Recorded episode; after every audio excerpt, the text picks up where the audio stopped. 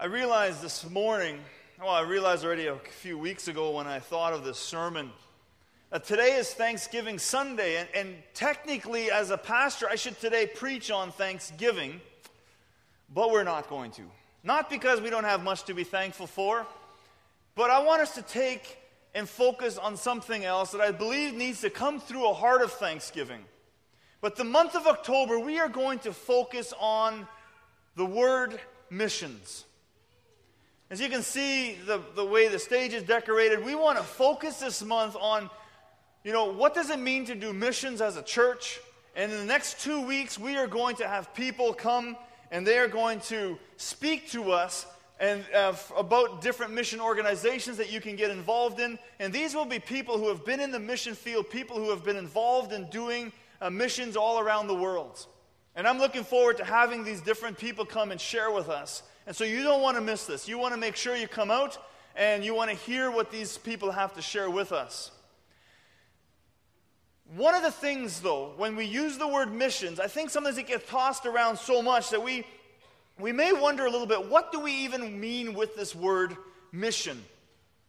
We throw the word missional out there a lot too, and we say, oh, we need to be a, a missional church or we need to be a mission minded church. What do we mean by those things? The word mission means to be given a specific task or duty to accomplish. So if I would say to my wife Maria, I would say, Maria, could you go get me a, you know, a coffee? And she gets up and goes. She's on a mission. She's on a mission to go get a coffee, and when she has fulfilled that mission, she's done the mission. And so that's one of the definitions of the word mission. So when we use the word missions, or missional in the church, what do we mean by that? So, the churchy definition, and the one that we often use in the, in the, in the area of the church, is this. When we talk about missions within the church, we are talking about taking the message of Jesus to those who do not yet believe in him. So, if I would say to you, we need to be a missional church, what we are saying is we need to be a church that is focused on taking the message of Jesus to those who do not yet have a relationship with Him. And if we are mission minded, again, it means the same thing. So today, when you listen to me and when you hear me use the word mission, I'm not talking about a specific task or duty. I'm talking about taking the message of Jesus to those who do not have a relationship with Him. Now, when we think about missions, and if I would say to some of you, you need to go on a mission, you need to go on missions. Have you ever thought of doing missions? There are two key things that you will almost immediately think. And there will be two key ways that you will most likely process this question. Have you ever thought of doing missions? Most of us will immediately go to this area. And we will think about a location. And the first thing that we will think about is where should I go? Should I go to China? Should I go to Fiji? Should I go to Iraq? Should I go to where? Should I go to Canada? Should I go to Leamington? Should I go to, you know, and we will work with this location. Where does God want me to go? So if I'm going to be missional, if I'm going to do missions, this is usually the very first thing that most of us think about and say, where then do I go and do missions? This is why, if you go to Google and search missional organization, you will find 194 million results. Why? Because there are mission organizations that know that if you want to go on mission, most likely you need to be instructed as to where to go. I'm not saying anything bad about this. I'm just saying this is, again, where most people want to start and say, the first thing I need to know is where do I go? The second thing, so the first uh, um, category is location. The second one that most of us go to is vocation. So if I go to Brazil, what should I do in Brazil? Should I be an accountant? And this is a pessimistic accountant, so we'll just make him a little bit more optimistic. Should I be a nurse? Should I be a doctor? Should I be a farmer? Should I be a teacher, a builder, a pilot, a preacher, an evangelist? What should I do when I get there? What will my vocation be? See, if you search mission opportunities in Google, you will find 323 million results. Again, mission organizations know that one of the questions we're going to wrestle with is how can I do missions? What do I do when I show up in Papua New Guinea? And here's the cool thing there is not one trade in this room that cannot be used on the mission fields. If you are a doctor, which, come talk to me. If you are a doctor, if you are a dentist, if you're a plumber, if you're a farmer, if you're a construction worker, if you are a teacher, if you are, you name it, there is not one single trade in this room that some mission organization out there saying, we have a need for you. So it's missions is not just the preachers. Missions is not just the pastors. Missions is not just the evangelists, because you can be a nurse and you will have people under your care that you would influence more than any pastor ever could from a stage. So, some of you that are pursuing different careers, and I say to you, have you ever thought of doing missions? Most likely, the trade you're in, the career you're in, can be used in some way to be used in the mission field. But the majority of us in this room will immediately say, if I would say to you, Have you ever considered doing missions? You would say, Yes, I've been thinking about going down to, you know, wherever, and I was thinking that I, maybe I could do this over there. These tend to be the two key ways in how we consider whether or not we want to get involved in missions. But here's the problem if this is the only two things that we use to try to decide whether or not we're going to do missions, we will run into problems. We will have um, a lack of something that we need desperately, and that is this this question How is your heart? How is your heart? Because, like with anything else, if your heart is not in it, you will not get far. Now, I know this church loves baseball. And I guarantee you, if you're on the baseball team and your heart is not in it, you will not even last a season. Because you will get called out, you will strike out, you will drop balls that should have easily been caught. You will be out there in the spring when it's way too cold. You will be out there in the summer when it's way too hot, and you will not enjoy it. And if your heart is not in it, you're just going to kind of go through the motions at best. And at worst, you're going to say, There's just no reason for me to be out here. And you will not get far as a baseball player if your heart is not in it. And the same is true for missions. We can preach and we can talk about doing missions, and you can say, Oh, I'm going to go here, I'm going to go do this, I'm going to go that place, I'm going to do this. If your heart is not in it, you will not get far. As a pastor, I can tell you the majority of what I do, the majority of what I do, all of you can do. I go drink coffee with people. I go to restaurants with people. I go visit people in the hospital. I preach sermons. I do Bible studies. The majority, if not all of you, could technically do that. And yet, one of the biggest things as a pastor you have to have is a pastoral heart. You have to love people and have a pastoral heart that says, I will care for people.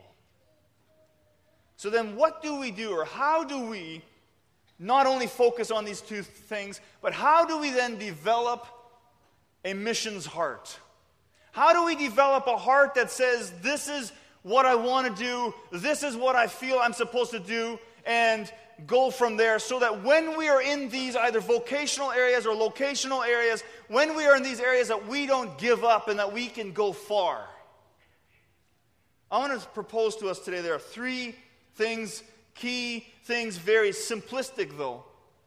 That these three may help you understand and help you have and develop a missions heart. The first one is this you have to start with a proper perspective. You have to have a proper perspective. Now, what do I mean by that? I think very often Christians look at the idea of sharing the message of Jesus Christ to people around us, and we look at it as some scorned obligation. oh, I got to go witness. A proper perspective says, look at what Jesus has done for me. Look at where I have been rescued from. It is a privilege for me to go and share the same good news with someone else. It is not only an obligation.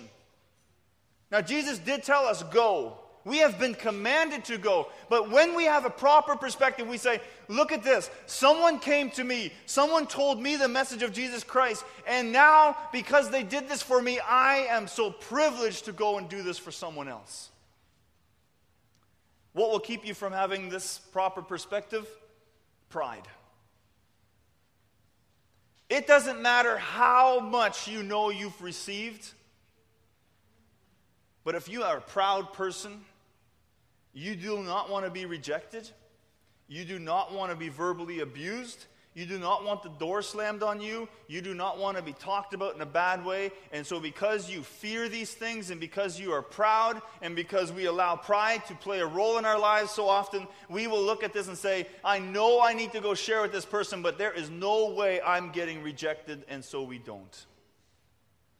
A proper perspective says to us that we will go and we will take the message of Jesus Christ to other people as a privilege Romans chapter 10, verse 15, Paul says in the last part of that verse, he says, How beautiful are the feet of those who bring good news. It is a beautiful thing when people take the message of Jesus Christ and take it to people who do not know. So, a proper perspective means that we see and recognize what Jesus has done for us, and then we go and we share that with others. The second thing we must do or the second thing we must have is we must have a God perspective. So we start with a proper perspective of ourselves, saying, I recognize that I have been saved. But then we start with the, the second one is we have a God perspective. We recognize that we are not the only people that God loves. Let's read Ephesians chapter 2, verses 1 to 10. Listen to these words. Listen to God's heart for people. Paul says here, As for you, you were dead in your transgressions and sins, in which you used to live when you followed the ways of this world and, the ru- and of the rulers of this kingdom of the air, the Spirit who is now at work in those who are disobedient. All of us also lived among them at one time, gratifying the cravings of our sinful natures and following its desires and thoughts. Like the rest, we by nature were objects of God's wrath. And here it is. But because of his great love for us, God, who is rich in mercy, made us alive with Christ even when we were dead in transgression. It is by grace you have been saved. And God raised us up with Christ and seated us with him in the heavenly realms in Christ Jesus, in order that in the coming ages we might show the incomparable riches of his grace expressed by his kindness to us in Christ Jesus. For it is by grace you have been saved, through faith. And this not from yourself, it is a gift of God, not by works, so that no one can boast. For we are God's workmanship, created in Christ Jesus to do good works, which God prepared in advance for us to do. A God perspective of us is this What were we once? We were dead in our transgressions, we were dead in our sins. What were we consumed with? We were consumed with gratifying our sinful nature and giving into its desires. And we were nature, by nature, needing the wrath of God.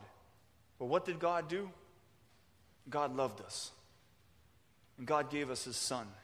You see, if we have a God perspective, then we look at that individual at our workplace and we say, God loves this person. And we look at that individual in our neighborhood that drives us crazy, and we say to ourselves, we have a God perspective that says, God loves this individual as much as he loves me. No matter where we go, We must have a God perspective that shows, that says to us, every person I rub shoulders with, every person I lay eyes on is loved by God as much as I am. Listen to what John says in 1 John chapter 4, verse 11. Dear friends, since God so loved us, we also ought to love one another. And in case we missed it the first time, John goes much stronger at this in John, 1 John 4, verse 20. He says this If anyone says, I love God, yet hates his brother, he is a liar. For anyone who does not love his brother, whom he has seen, cannot love God, whom he has not seen. And here's an interesting point. You guys remember in Luke, John is walking with Jesus. John and his disciples, uh, not, Jesus and his disciples are walking, and they're going to this town, and they want to stay at that town, and it's a Samaritan town. And so they go over there and they say, Hey, could our teacher stay with you? And they say, No. And what do John and James do? They go over to Jesus and say, Hey, can you come here for a second? Can you give us permission to call down fire on this town and burn them down? Can you imagine an entire village destroyed? Jesus rebukes them. Clearly, John has come a long way. He's come a long way in recognizing that God loves everyone. If we want to have a mission heart, we need to start with a proper perspective that sees that we were saved. Secondly, we need to have a God perspective that shows God wants all people to be saved. And then the last one, which is probably the most simplistic of them all, but will be the hardest, and that is this you have to want it.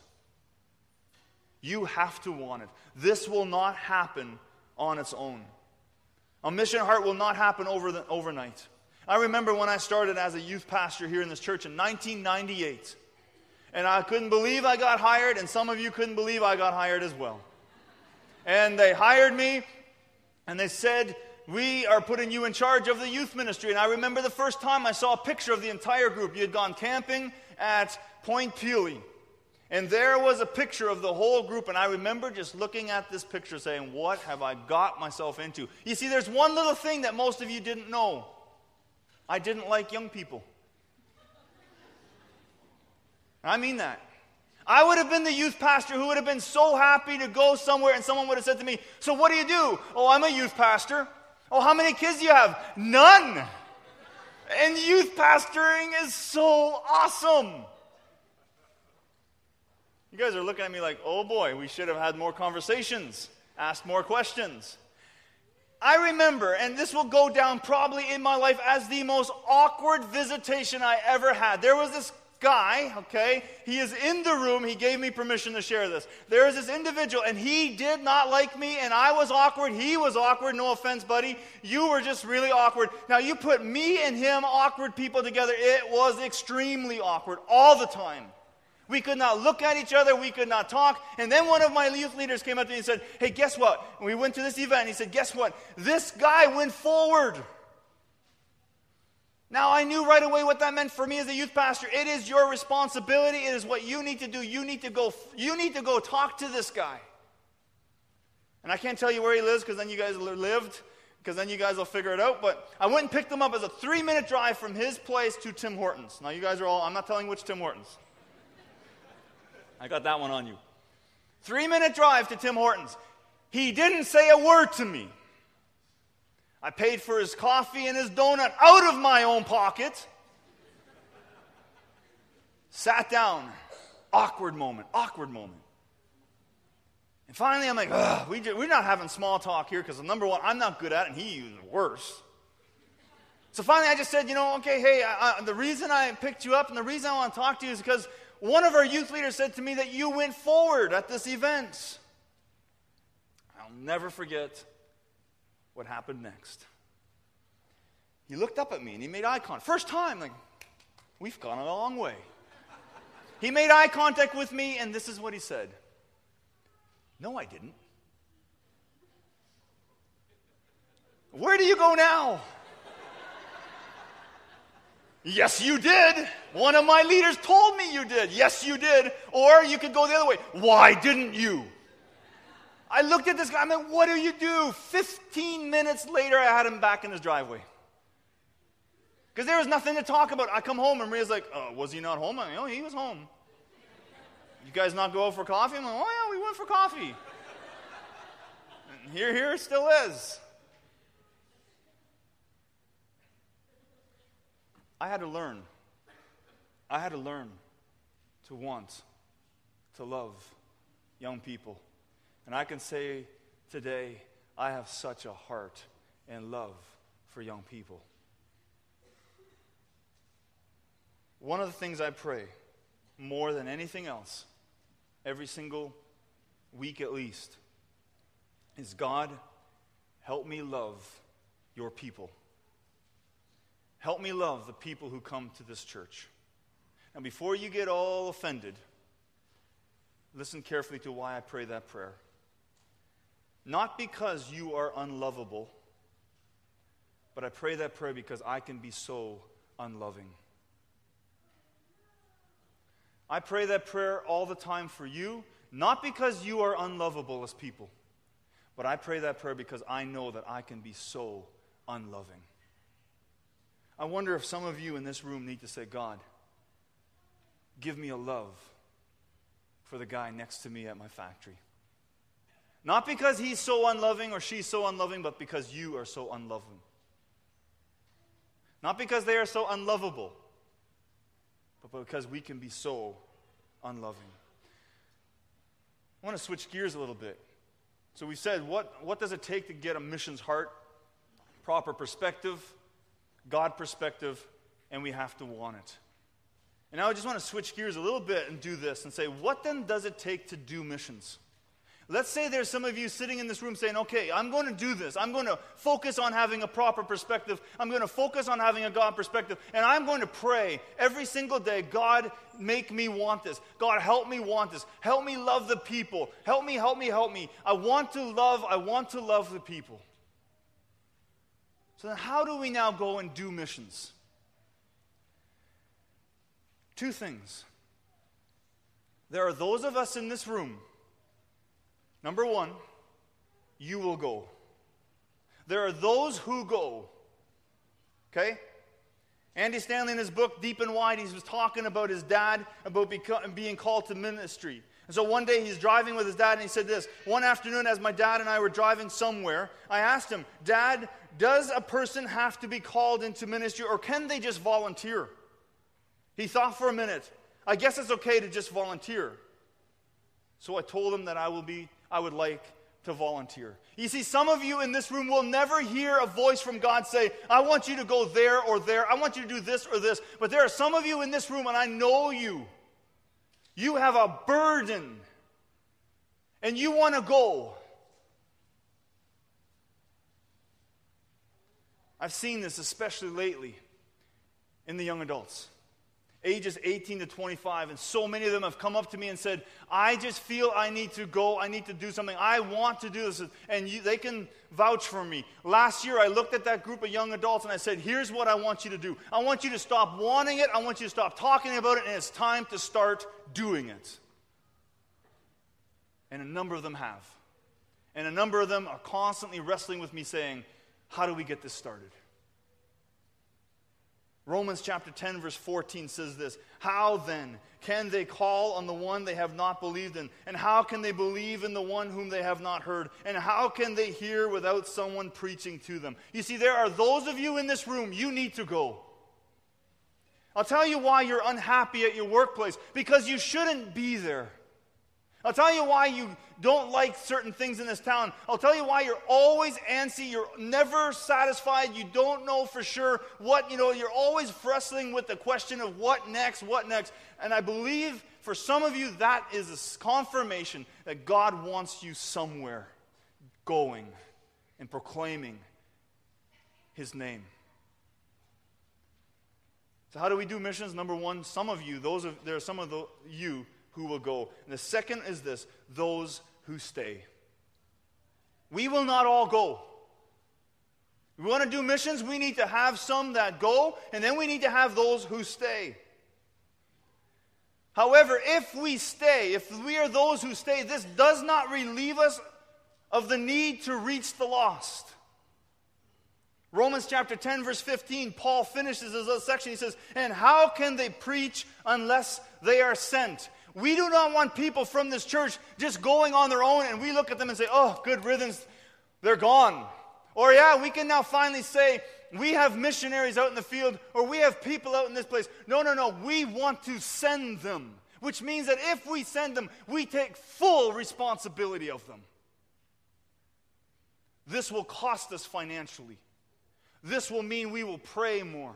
This will cost us when we are burdened by what they are burdened by. I would love in this church if one year at our budget meeting, our treasurer would stand up and say, We went way over budget, and you will not believe where we went over budget. We went over budget on our mission line. Because we sent so many people, I don't know how we're going to pay for it. You would see me quietly applaud. Praise the Lord. If you have this image in your mind that if you never go, that you, our hands are somehow washed of the responsibility, no. Because if we send people, we take full ownership of sending them and we make sure that they have what they need. Because they are, if they are sacrificing in the field, then we will sacrifice at home.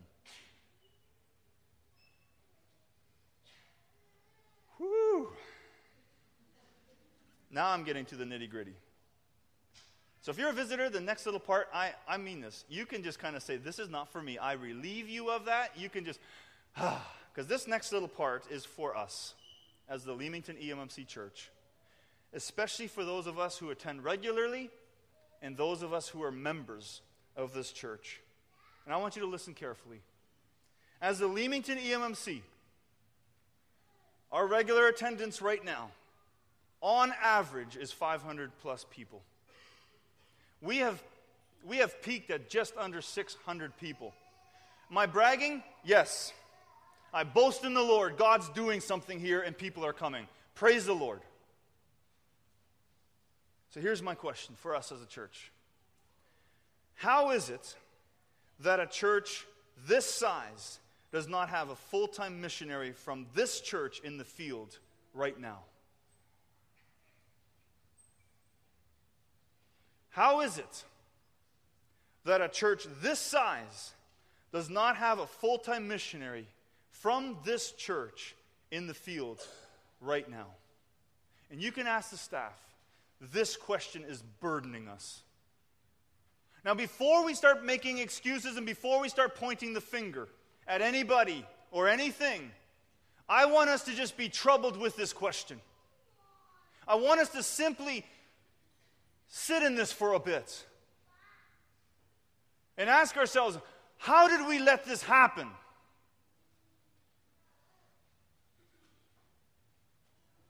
This weekend, we just came back from Atlanta. And I was, I wanted to go to this restaurant. And so I'm standing at the street, and there's two lanes of traffic going this way and two lanes of traffic going that way. And so these, you know, four lanes of traffic technically were standing between me and Chick fil A. Going to go to Chick fil A and have me some lunch. And I'm standing there, and I'm standing there, and as good looking as I am, no one stopped. They just, boom, some yell things, and sometimes, you know, a couple of girls, woo, uh, stop. I just want to get across the streets, you know, and they just zooming by. And I stood there, and I stood there, and all of a sudden I heard a voice. Do you want to cross? Well, duh. No, I'm just counting cars. Not doing a very good job of it. So I stood there and I stood there, but this voice all of a sudden says, Do you want to cross? And I looked over and there was a female police officer. And I looked at her and said, Yes. She did this.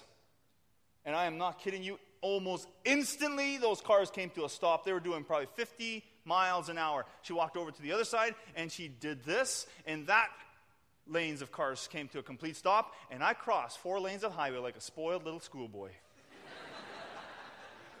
Feeling pretty good about it too, and I figured you guys have been making me wait. I am walking slow.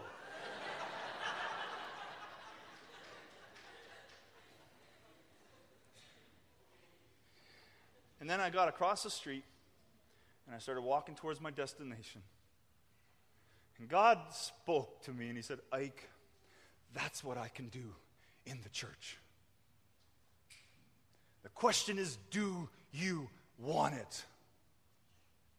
Because if you want it, I can make it all stop and you can accomplish what I have called you to do. So we're going to conclude today, and you need to wrestle with this, and we need to wrestle with this as a church. Are you ready to go? Are we ready to stay? Because they're not negotiable. We are either going or we are staying, but we must take the message of Jesus Christ to the world. Because if we don't do that, I'll tell you what we will become. We will become a church that is for church people. And that is not what we've been called to be.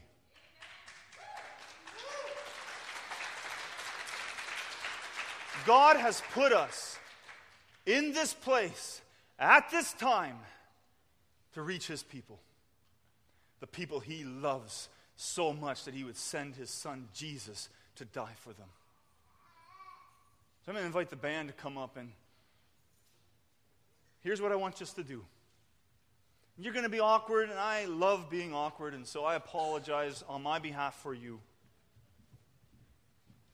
We're going to say thank you. First off, Jesus, thank you for saving me. Jesus, thank you for saving me. So here's what I want you to do. And if you are awkward with this, I apologize, but you'll survive. We're going to stand. Stand up. And we're going to pray out loud. And I know it's Thanksgiving, you want to get out of here, so pray fast. Okay? And I want you to pray, and I want you to say, Jesus, thank you for saving me. Start praying. Out loud. Come on, it's okay. You thank Jesus for saving you, for giving you salvation.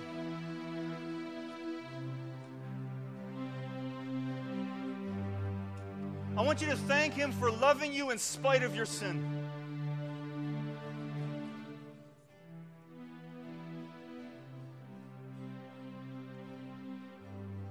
Now I want you to do this.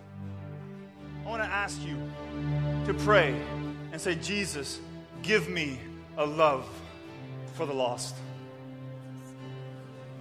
If you have lost that, you ask Him to give it back to you. Give me a love for the lost.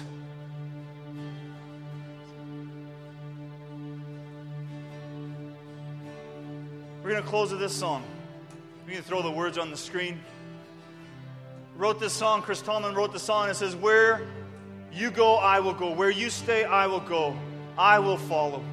And I want us to sing that song, starting off as a prayer and saying, God, this is my prayer that I will follow you. But then as we kind of finish up the song, I want us to start proclaiming this and saying, Jesus, this is my declaration. I will follow you no matter where you call me.